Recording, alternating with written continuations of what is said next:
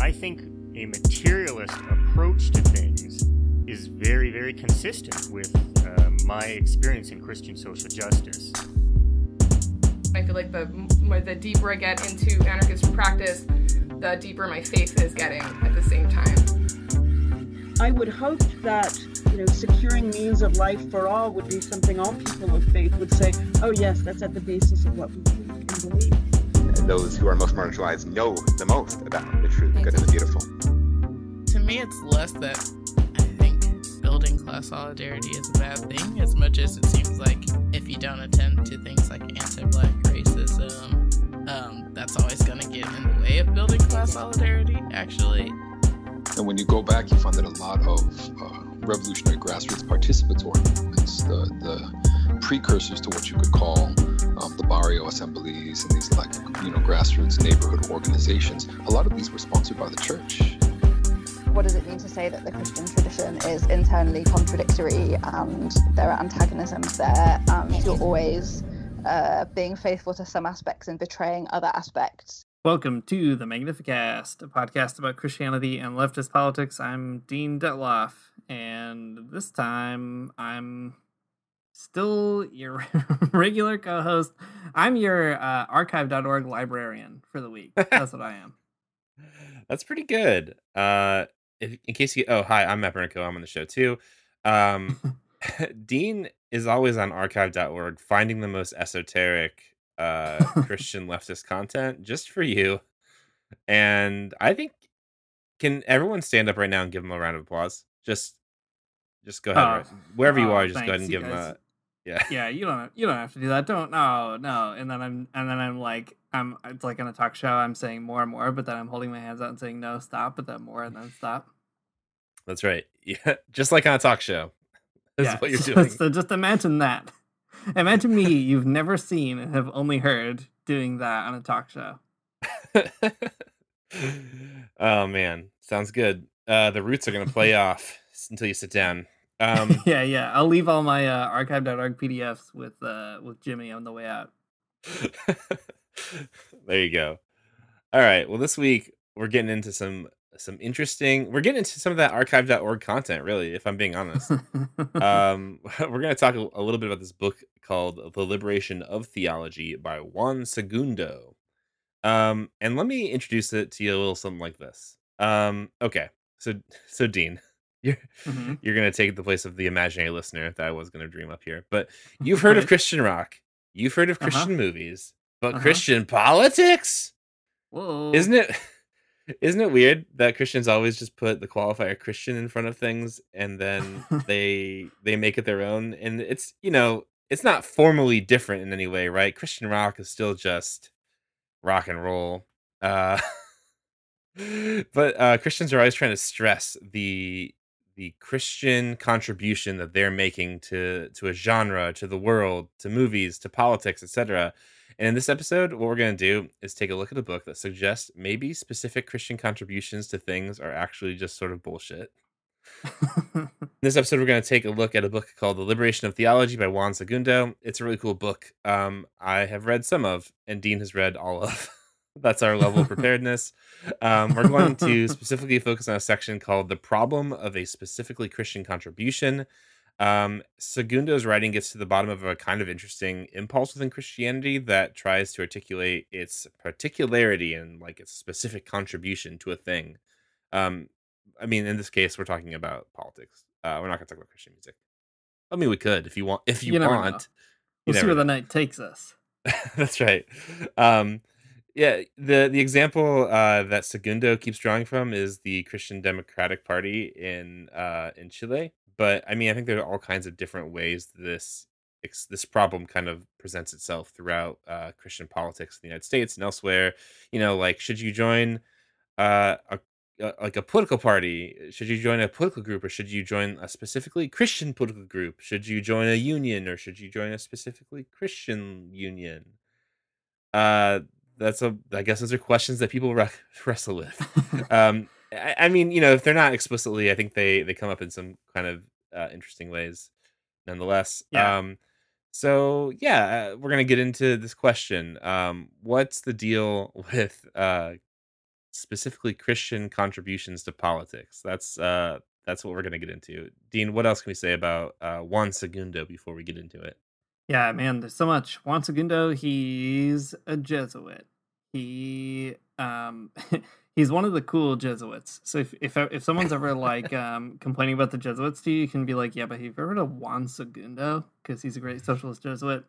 Um, he uh, this book is really interesting. It's like uh, it's kind of like it's not exactly a transcript of lectures, but it's like material that he used to teach a class in the United States. So um, that's very interesting and kind of lends Mhm. it like a certain a certain flavor, if you will. Uh, it's also a really neat book because uh, it does a lot of weird stuff with like theology as a method, trying to ask some of those questions, but um, it uses that as a way to talk about all kinds of other stuff like socialism and problems of political violence and all that kind of thing. And he also talks quite a bit about James Cone in it, which is really neat because uh, you don't always get to see like Latin American liberation theologians talking about Black American liberation theologians. So there's a lot going on in the book. Um, so you should read the rest of it. We're not going to talk about all of it here. But what I think I like most about Segundo in in this book in particular is that he has this knack for like uh just not not um he has a knack for seeing through ways that Christians uh tell ourselves stories that get us like off the hook for dealing with real problems. And he's like, no, you have to deal with the whole problem or just like, you know, you're not really dealing with it. And I appreciate that. Um, it's hard to find people who say that in a way that's like really clear and uh, not like annoying to read because they're just like grinding an axe the whole time. so um, we'll discuss a little bit more about that in a minute, I think. But before we do, Matt, um, before we talk about this book that I did find in archive.org, um, it's probably worth maybe explaining why it's relevant to the particular moment that we're in and why it's also relevant to Christians now, even though it was published a bunch of years ago. So uh, you mentioned a few kind of weird things earlier, right? These this the way that Christianity becomes a qualifier for things like politics. But do you feel like uh, I don't know, like when Christians in the United States think about politics, they think about it in very weird ways. It seems to me, and They do. I uh, agree. Yes. Yeah. Um, are there any sort of like movements or habits that sort of come to mind as you've been reading this book? So so many. I mean, um, I, I guess we can probably cite a few that we've talked about in past episodes that I think are, you know, specific expressions of this. Like Ammon Hennacy's "one man revolution." That's a weird Mhm. way for a Christian to deal with politics, you know, because it all comes down to just sort of like, um, you know, you got to just win everyone over by converting them, kind of in in weird ways by be, being weird friends with them or like uh or you know you brought up the american solidarity party a few weeks back that's a weird way that Mhm. christians have kind of formulated their own specific i mean catholics specifically formulated their own specific like political party um and then like i mean i, I think that this article spe- speaks really directly to the weirdness of post-liberal theology or like the stanley hauerwas types of theology where uh christians are supposed to be the you know they're resident aliens. You're in the world but not of it. You're Mhm. you're your own weird community doing your thing not right not left but christian. And i think all of those are are sort of expressions of these um this weird impulse uh within christianity to i don't know pr- tr- try to do something that's not politics but still doing politics. Hmm Yeah, that makes sense to me. I feel too like it sort of speaks into Christian reticence to get involved in politics, and that Right, goes with some yeah. of the stuff you're, yeah, like you're mentioning with this post-liberal stuff, where people just feel like it's, I don't know, you you don't want to you don't want to get too dirty in the world. You know, you want to keep yourself pure or make sure that you're staying faithful to the one story that you know is true and not getting caught up in all these other stories. That's one way that I've heard it talked about.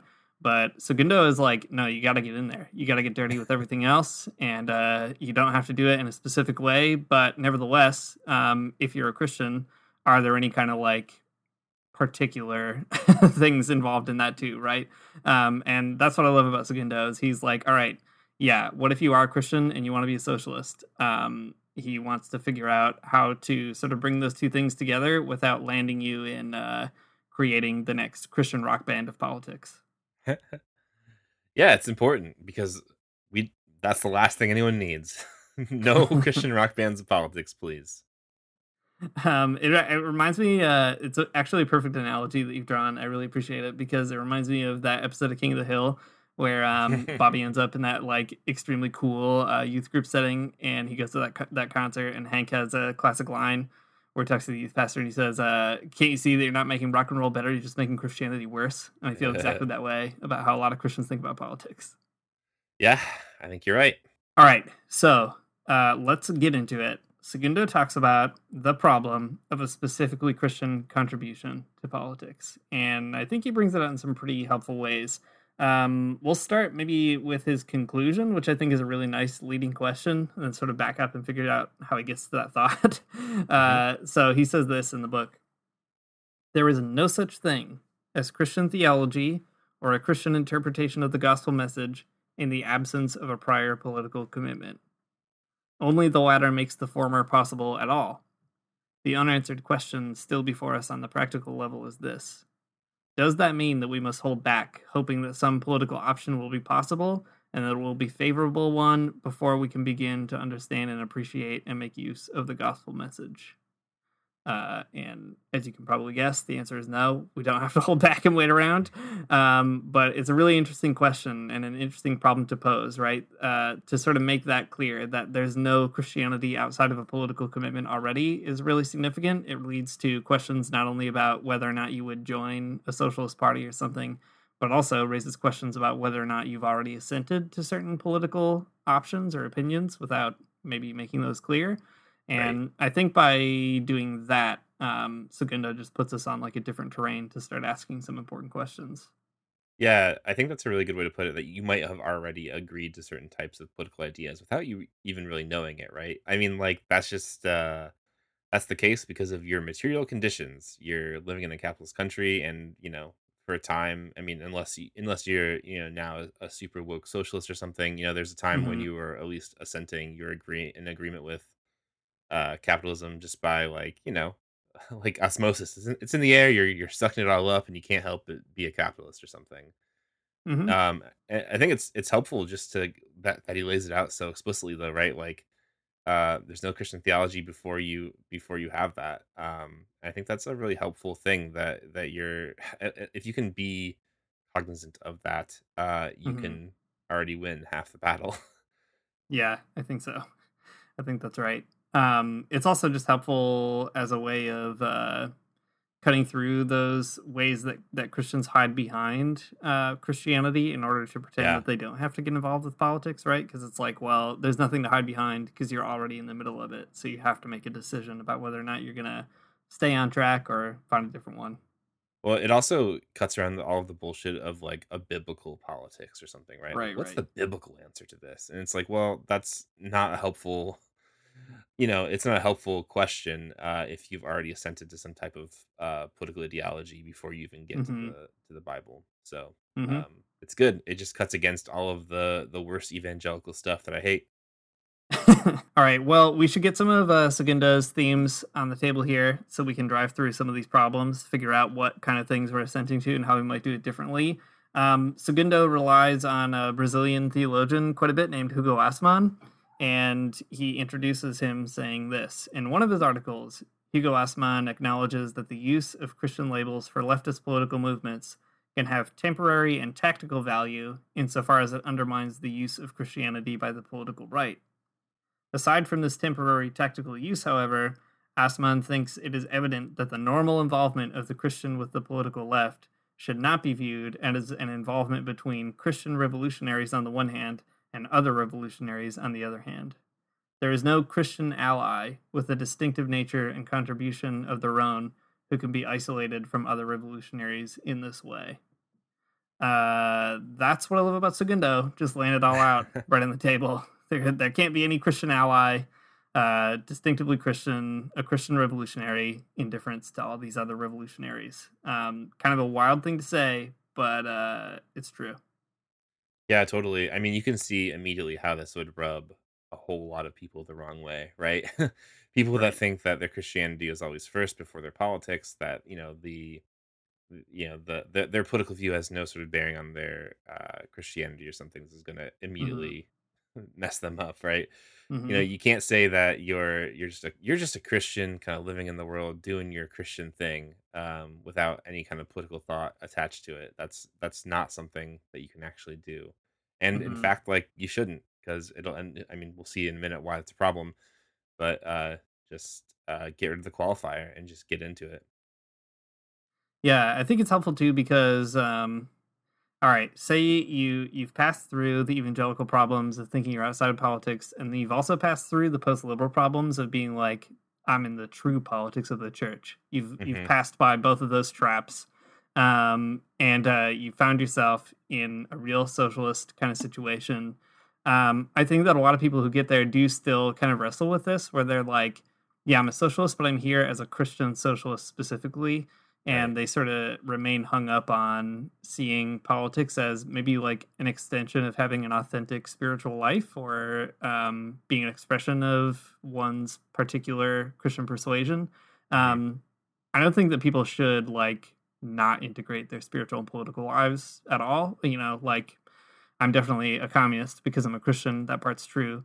But like, I don't show up in communist spaces and I'm like, I'm here as a Christian revolutionary, or like, Yeah. I'm here as a Christian ally to the communists. No, that I think that makes sense though, right? Like, um, uh, it, it's you can integrate your spirituality into your faith in the sense that uh, it's motivating for you. It's existentially meaningful. It's spiritually meaningful. All these things are good, and like you know, like embrace that. But they're not making a material difference. Like you're there anyways, right? like your Mhm, your butt mhm. is in the seat.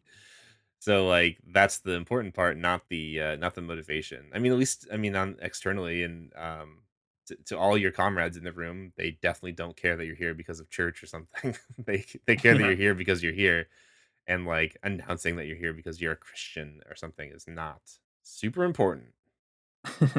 yeah, I mean, it's to sort of go to the old materialist point. You know, the boss doesn't care um, if you go to church on Sunday or not if you don't show up for work on a strike. So Right. uh, it's not to say that going to church on a Sunday does or doesn't matter, but it just means that uh, for the purposes of actually thinking about how capitalism works, um, like you said, your butt's in the seat or it's not. Yeah. and that's where the rubber hits the road. Uh, I do appreciate the provision of temporary or tactical value. That that's that's Yeah, when yeah. it matters to be a Christian. I like that a lot. That's very fun. Yeah. I was thinking Yeah. about this the other day, and um, I have an acquaintance who is a uh, a pastor, and she's also like involved in like labor organizing in my city, and Mhm. uh, just trying to kind of get to the bottom of like. It- It's interesting that she's like involved for like you know all the reasons that I'm interested in in labor too, right? She's a Christian. That's kind of like what motivates her. But I was also kind of thinking like what what kind of things does that afford the organization that she's a part of? That she's like a she's a pastor, right? and that she's Mhm. also a part of this organization like what kind of like moral weight does that give this organization and like how does that work sort of in in this like in in the tactical sense and i think that's a really cool idea that uh i don't know christians should em- embrace more often i mean plenty Yeah. of them do for sure like i don't want to like take away from that but like um but ha- being a christian and being visible in like a, a in the labor movement or in some other activist community does have a tactical value to it that i think hmm is good it's cool Yeah, it's interesting to think about this with respect to different Christian liberation movements around the world, right? Like, uh, you could think of the Christians for National Liberation in the Philippines. Um, they're such an interesting group because they are a specifically Christian group, but they're housed within the National Democratic Front, um, which is led by the communists. And uh, it's, I think it's like it's an interesting example of how these things kind of go together in important ways, right? It is definitely a tactical kind of thing um, which is not to say that people aren't authentically Christian Right, in that right. particular movement, but like they understand that there's a sort of political use to naming that. Um, and at the same time, in Christians for National Liberation, they don't sort of represent like one interest group or like a, a sort of special identity constituency within the communist movement.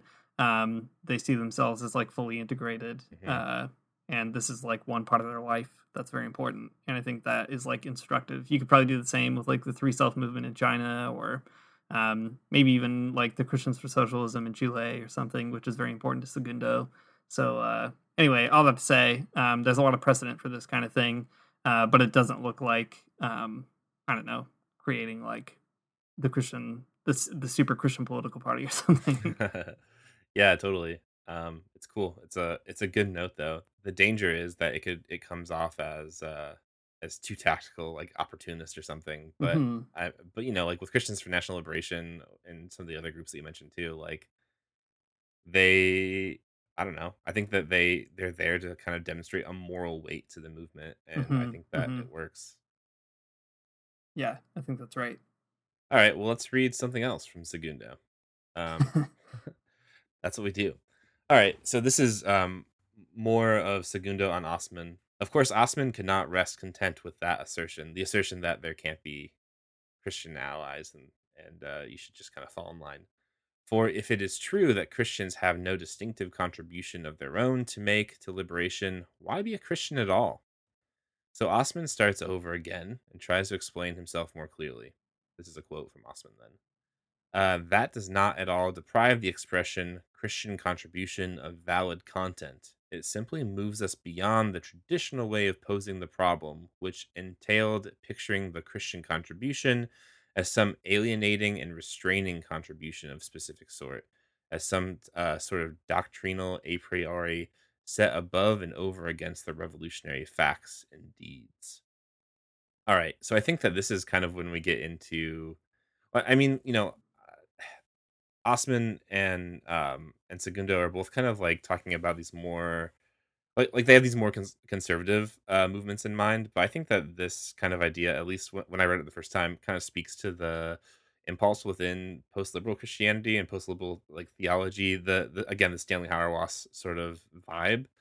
Um, you know, like I, I, I get this is my this is my like self understanding of these things and if i'm wrong then you can tell me on twitter or whatever.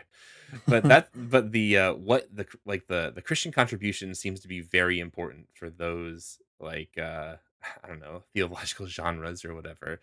Peculiar thing about christianity and the particular thing about christianity ends up being really important for um for, for those types of theology. Like stanley hauerwas and will Willimon wrote a book called resident aliens that that's all about you know that Christians have to be this community set apart um a- and, like to kind of do politics and justice and, and and have a kind of culture of their own and i guess like i guess i, I mean i see a lot of that as a as as embracing like that specific christian contribution and to eh, eh, you know in light of segundo that seems very hollow and pretty empty right Mhm. like what are you really Mhm. fighting for in those moments um you know if there if there is no christianity before politics then like that whole setup i think kind of loses to its really it, what drives it its importance.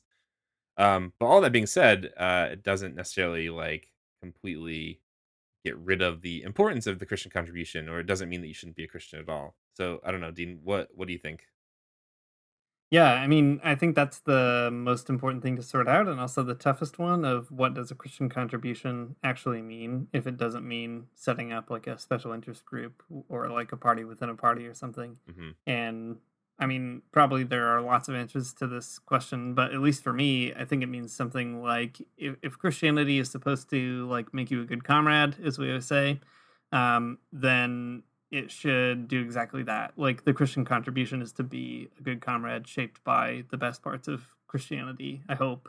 Um, you know, the the kinds of things that would make you a humble person or able to kind of look soberly at the world around you and also have this kind of keen sense of like the marginalized that show up in every single society, whether they're capitalist or socialist.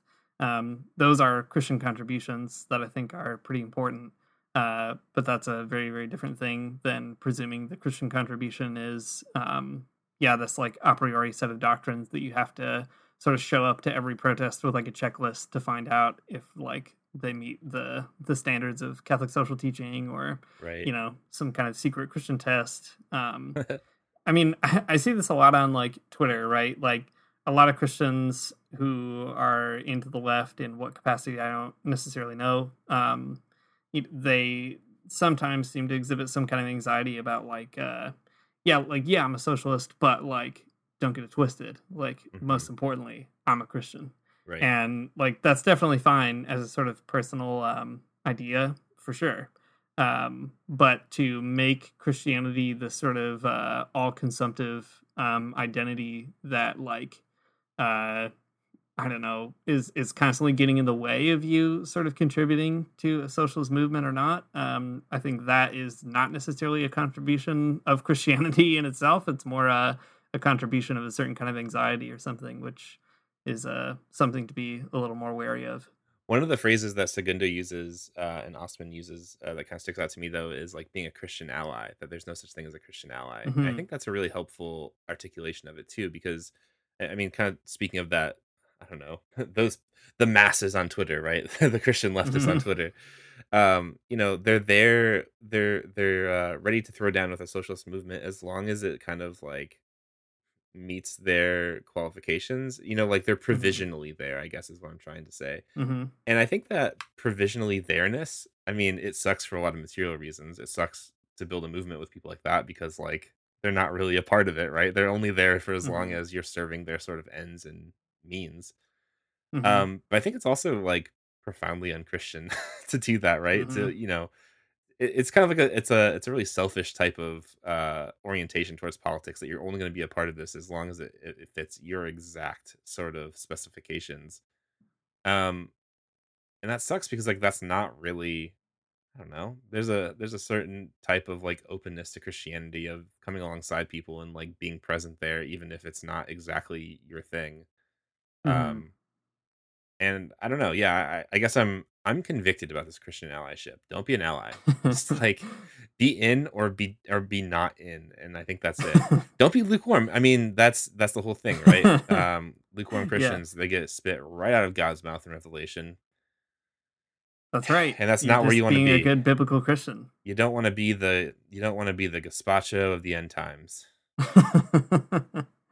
uh, no, nobody does. Um, well, uh, speaking of that gazpacho, um, Segundo talks a lot about uh, the Christian Democrats in Chile as a sort of case study to illustrate his point. And I won't go into all the details of it, but I do think it's actually a pretty instructive example that um, is obviously extremely specific to a particular moment in time, but uh, has some lessons beyond that. So, um, Segundo's talking about the lead up to Salvador Allende being elected president of Chile. If you don't know about Allende, you should definitely Google him. He's very, very cool, an interesting guy. Anyway, um, in the lead up to Allende getting elected, there was a sort of big um, question about what the Christian Democrats would do. They were some of the the swing voter types, and the party, uh, for a number of reasons, had always sort of listed around, like sometimes moving toward the right, sometimes toward the left or the center. Um, and uh, you would think that if your party, which the Christian Democrats are, is premised on a certain like assumption that you're, you know, you're the Christian party representing Christian ideas and principles, that you wouldn't be sort of moving around all the time. But Segundo uh, points out why. So, in particular, the Christian Democrats try to present a third way kind of politics, right? Neither left nor right, Christian Democrats. They're supposed to apply Christian teaching in the political arena. Um, but as Segundo says, one of the profound ironies of it is, first of all, that Christian teaching uh, develops over time. So your political program basically has to develop over time right um, in ways that maybe give the lie to the whole project. But also, uh, Segundo says once the Christian Democrats started winning certain electoral battles, they found out that they couldn't just be moralists. They had to like develop real political programs, and uh, that creates a lot of problems. Uh, but most significantly, Segundo has this sort of theory that all third way movements end up being right wing movements or counter revolutionary movements. And he uh, explains that in this way. He says, mathematically speaking, the third way cast of the Christian democratic movement became crystal clear during Allende's presidency. It systematically allied itself with the right, forming decisive majorities against the policies of the left. It also became clear that its talk about community ownership or things like a revolutionary and liberty, uh, revolution and liberty, was only its way of saying it was not with the left, not even when the left was trying to put through those very objectives. Finally, through dealings, uh, through direct dealings with other groups and indirect acts that paralyzed the country, the Christian Democrats handed over the reins of government to the military junta. It is hard to find in the historical annals of a Christian party a more convincing confirmation of Assmann's basic hypothesis that is, that evangelical conditions imposed on the revolutionary process in a priori terms eventually turn into third way strands, and that they also turn into counter revolutionary forces when and if the revolution becomes feasible. Uh, it's a very strong claim, obviously, and it's a general claim that Segundo is making, but I think it's one that uh, deserves to have some airtime or at least be thought through in some pretty important ways. hmm Right. That um, I, I mean, it's it's one that we already know. I think pretty well in the United States in 2020 that like centralists are going to split the vote from the left. I mean, it's kind of the Mhm. vibe, right?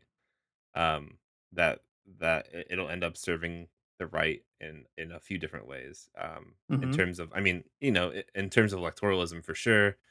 Um, but in in terms of like public opinion uh, as well. Uh, you know those like evangelical conditions like uh, or, or framing it framing them as evangelical i think is really interesting too right that you're trying to convert people to this like certain like moralistic way of thinking about politics um even even when they might have like you know they would actually have uh, an ally in policy on the left um they're Mhm. gonna they're gonna create these sort of talking points um that that end up serving the right because they don't actually ally with the left. You know, they're people who aren't allies. They're people who are trying to make their own thing happen, uh, in spite of the left also trying to do the same thing. Mm-hmm, mm-hmm. Yeah, exactly. Um, and I think it just it's helpful to sort of give the why to that third way approach in general too, because it is so attractive to a lot of people, right? Like even a lot of Christians who are willing to say, yeah, politics is important. Um, they end up promoting that sort of uh, third way thing because they they rightly intuit that like the the left and right, especially in a place like the United States, are often two sides of the same coin. That's true. Um, but the third way politics ends up being like third side of the coin. It, it ends up being the it's the little ridges on the quarter Mhm. um, that make it tip towards the right. Yeah, exactly. And uh, what you really have to do is throw that quarter in the gar. I don't know. I don't know what, what you're supposed to do with this metaphor, but uh, Uh-huh. Don't Put that quarter in a gumball machine. put yeah, that's right. That's right. Put it in a gumball machine and get chew chew that chew that socialist gum. Um You're almost there. Yeah, I'm almost there. I'm sure a listener at home has already gotten it, so I'm just going to trust that that's true. Uh, but I think it's you know I think of um, folks like I don't know like Jim Wallis, you know a really a well-meaning guy. He's done some some good stuff, but uh, seems to be to me sort of a textbook third wayer, right? Um, he'll do he'll he'll definitely endorse the Democrats over the Republicans seems like a left wing guy sometimes, but by and large, um, not willing to sort of throw in and question sort of the whole apparatus all at once. Or if he does, it's it's premised on the imaginary position of like the Christian beyond contemporary politics. And uh, I think it's important to sort of resist those temptations because they're a little too neat and tidy. Right. I mean, we had the episode not too long ago where we talked about um, the the Christian impulse towards the third way, right? Not not Mhm. left, not right, but Jesus, just Jesus, man. And you know, it's it's the same exact thing here. It, the the impulse is to not get dirty and not get weighed down in in um, actually doing politics. Mhm. Um, I guess, I guess the irony of the the Christian Democrats in Chile was that they actually had to. it didn't turn out so Right. well. But I mean, this impulse is still. I mean, it's it's rampant in Christianity today. Where um, you know, you, you want you, obviously you can think you, you can see all the social ills, right? You can see that capitalism is bad. It's causing you know poverty, and there's racism, and there's like sexism and homophobia and all these all these kind of like social ills right and you just don't want to have to deal with like policy that would that would either exacerbate or help either of them so Mhm, instead mhm. you know you just you you want to build a community organization where you know you can rely on your on your church community and your neighbors and you want to like you know start a soup kitchen or something instead right and and doing so you end up uh you you end up i mean like dissuading a lot of people from uh things that would actually solve those problems and Mhm. uh you know you give more gas to the right Yeah, that's right. Um, and also, yeah, like you mentioned earlier, it's important to recognize that centrists often will end up siding with the right over and against the excesses of the left or the perceived excesses of the left. And it's always important to sort of figure out where Christians are doing that too, providing cover for the right by refusing to engage uh, the radical demands of even certain wild lefty Christians. Right. Um, So I think it's important to figure that out. Uh, the basic point, though, that I think Segundo really drives home is that Christians often start out in the in sympathy with revolutions, um, but they impose these kind of Christian conditions on them. Uh, so it's it's important to sort of figure out how Christians can easily end up becoming anti-revolutionaries, maybe in spite of themselves or like because of themselves, however you want to put it. Um, it strikes me that so many kind of uh, Christian lefty types are like one stone's throw away from exactly that move. All right, so that is a lot about maybe trying to sort of avoid making the wrong political choice. But we said earlier we were going to talk about how you might have already assented to certain politics. Um, Segundo is also great at pointing that out, and he does so again talking about the Chilean situation. So he had he has a long discussion of the Chilean bishops and how they were responding to socialism, um, and they end up sort of they they criticize socialism, the Chilean bishops, uh, and they they don't say that like if you're a socialist then you're not a catholic or something but they go out of their way to say socialism isn't isn't good. They don't end up saying the same thing necessarily about capitalism or at least not as stridently.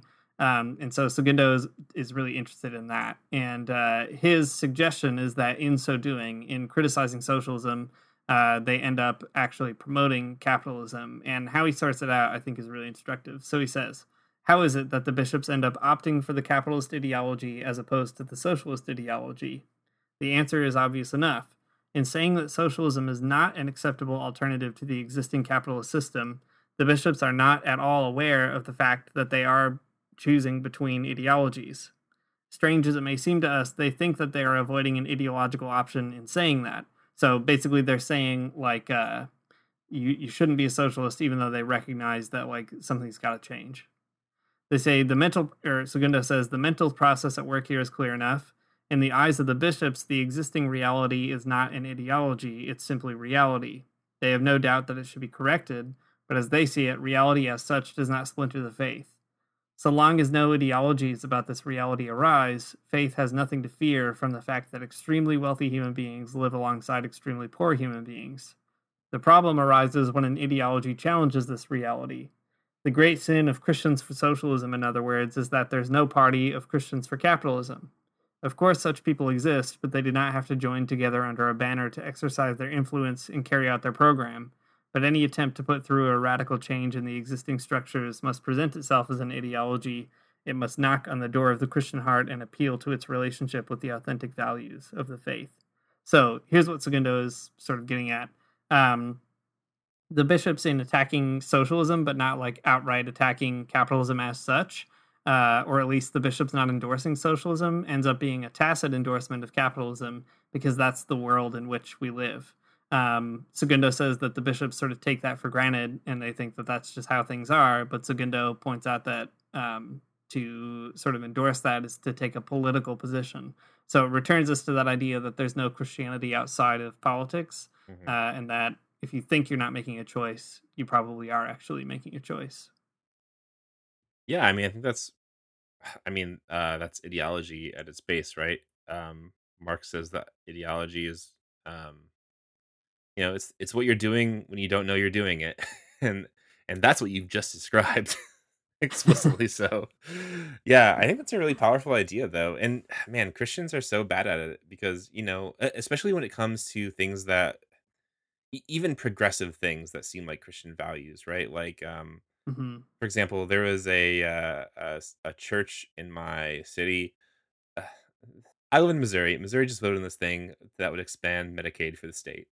That that's hmm it. It's like um as as far as like radical changes go, this is pretty reformist and it's pretty mild, but it's important nonetheless. Anyways, this hmm church in, in my city, uh, they put like a uh, a vote yes on Medicaid expansion sign in front of the church, and like that's cool. I don't have any problem with that. that's fine with me. hmm Uh, the church posted like on online though about it and was like, "Listen, this isn't even politics. This is just our Christian value." And like maybe that is the tactical, you know, maybe, maybe we could understand that as the the tactical advantage of of being a Christian on the left or, or something, right? But at the same time, it is kind of annoying because it's doing this exact same thing. That it's it's trying to th- say it's trying to you know um, remove politics from something that is political. Um, hmm I would much rather the church just be like, "Yep, this is politics, and we're dealing. This is what we're doing." Like, I'd rather Right. it be much much more upfront about it. Um, but yeah, I mean, it's trying to kind of take a step back and, and distance itself from it, but still being um, political, even though it means not to be.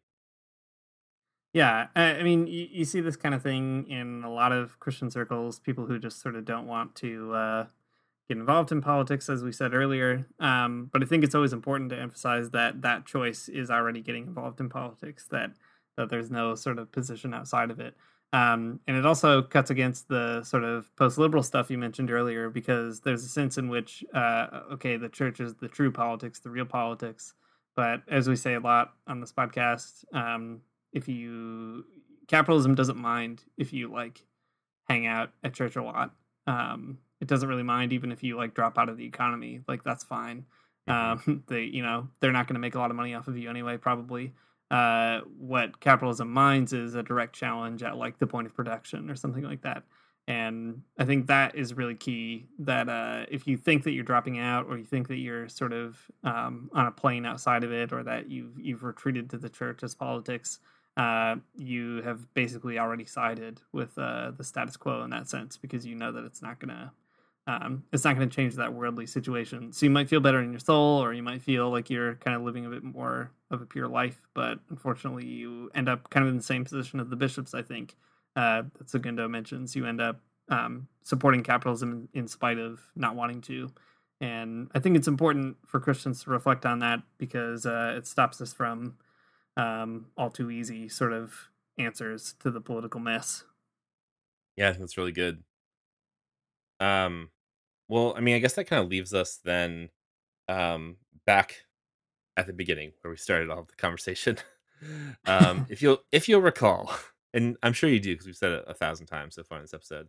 Um, Segundo ends the ends this chapter uh, saying that there's no such thing as a Christian theology or a Christian interpretation of the gospel in absence of a prior political commitment. So I guess like what this actually means in the end is that if you are a Christian and you're you're committed to like left wing ideas in some ways, then like okay, good. Um, Mhm. but it means that you have to be committed, and I think a, I think a pretty concrete way, right? You're not just being a Christian ally, not being a Christian who's interested in socialism, but just like be a socialist. I Mhm. I feel a little bit stupid saying that because I think it's what we say almost every week, but I'm not uh on a podcast, on every podcast, this is a universal theory podcast. There's a smart person and a funny person. And I think Dean's the smart person and I'm the funny person. And I'm just gonna say the same stupid thing over and over again. Um, and it's just just be a socialist and that's it. And that's the same stupid thing. um, it's hilarious to me. I'm busting a gut over here, and I love it. Um, I, lo- I love that. Uh, yeah, I mean, it, does sound like being a broken record um, for sure, but I think it's important to repeat a lot, uh, especially in an election year, because I think Christians are desperate to figure out what to do in a situation like this. And it's so tempting as a Christian to come up with lots of really weird ways of thinking about how the world works. And, uh, you know, it's not to say that we have it all figured out or anything, but I think Segundo is trying to push Christians into groups or associations of people who are working very hard to figure out how the world works, right? Like that's what socialism is doing. Uh, socialist parties are big apparatuses for trying to sort out like the whole political situation, and they don't always do it correctly or whatever, but like they're giving it a shot. And I think Christians have so many ways of thinking Christianly about how to never get your foot in the door that uh, you could do a lot worse than like ending up in a sort of flawed communist party or something. Yeah. Um, you might as well like take a lesson where you can get it. Yeah, totally. I think that's good, right? Uh, the flawed Communist Party, the other flawed Communist Party, that one's fine too. they're they're all Not- but not the third one. Not the third one. That one's very bad. the Revolutionary Communist Party, don't go to that one. That's it's so important that that's not the one you choose. wow, really, uh, really dropping a, a- an extremely particular niche sectarian comment in the middle of this episode. yeah, that's true. That's true. Um, but I think it's in uh, yeah. But I, I guess all I'm trying to say is it is really important that we uh that Christians don't just like I don't know, kind of rem- remain spectators and uh Mhm. stay on the sidelines, but like actually joining organizations and organizing with people uh, and I think taking direction from people is is really important. I don't know, hmm like you don't want to be. Well, we've said that being a Christian uh, should make you a good comrade, and I think that we need to really under- think about like what that means. And it doesn't mean like being like a Twitter leftist and then showing up to like a meeting, you know, of whatever, and then trying to hmm be in charge. It means like shutting up and listening to the people who are already there and already organizing and who have already been in these communities and already been organizing for years, right? And uh, falling into line, I think in some in some meaningful ways, I think is um, uh, what what Christian leftists should do. yeah yeah and i mean showing up in those spaces and not presuming that you already have the answers because Yeah, you have like the right theological program or the right kind of biblical theology right? Um being willing to sort of recognize that uh truth emerges in those sort of political situations and you have a lot to learn from them rather than imposing that evangelical sort of point at the beginning. Uh, there's a few moments in this book where um, Segundo refers to James Cone in particular, saying that like uh, you can't really have like a priori universals in the process of liberation, but you discover um, sort of uh, moments of truth in that process. And I think that is like an important thing for Christians to learn as well, right? That uh, you you uh, you need to be willing to like learn some stuff you don't know about the world, um, rather than yeah, again, just sort of imposing the the litmus test at the outset. that's right. Nobody cares. Uh, nobody cares how big of a Christian pacifist you are and how many Bible verses you know. That's for that's for Bible quizzing at church, not for a strike line. yeah, that's right. That's right. Um, and uh, and listen, Bible quizzing at church is great. Like you should 100% convince everybody in your small group of your extremely niche and particular Christian vision. Um, not getting down on that at all. We try to do it on this podcast once a week. uh, but uh, you know, I uh, I don't talk about it with my comrades all the time. They know I'm the Catholic one, and that's good enough for them. It's good enough for me. that's pretty good. All right. Well, we'll get just get into a get into an organization and don't be annoying.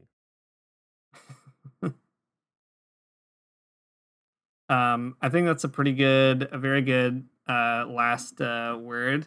Um, I will say though, uh, you should all um, go to archive.org, but if you do, don't check out all the books because uh, you can only check out one book at a time, sometimes for only an hour, and it is the absolute worst system I've ever heard of for a thing on the internet.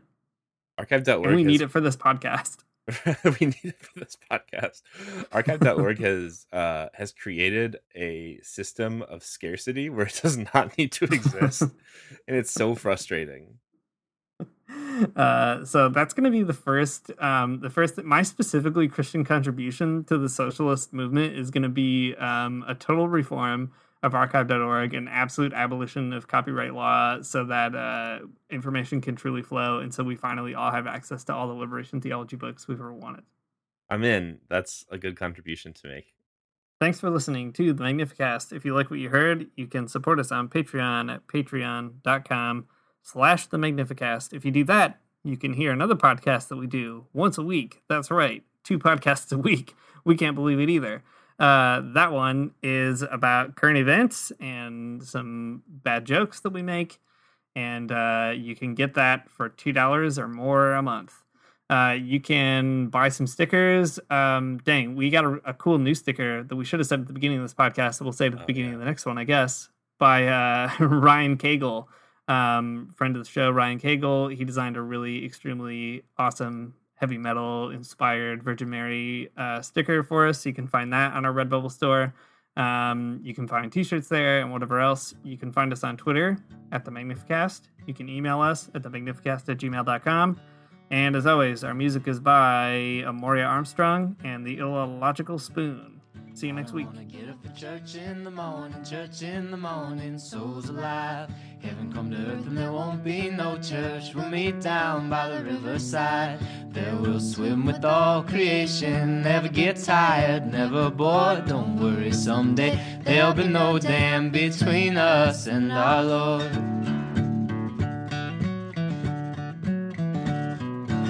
Jackson, keep your hoods up. Keep your hoods up and you stay up late.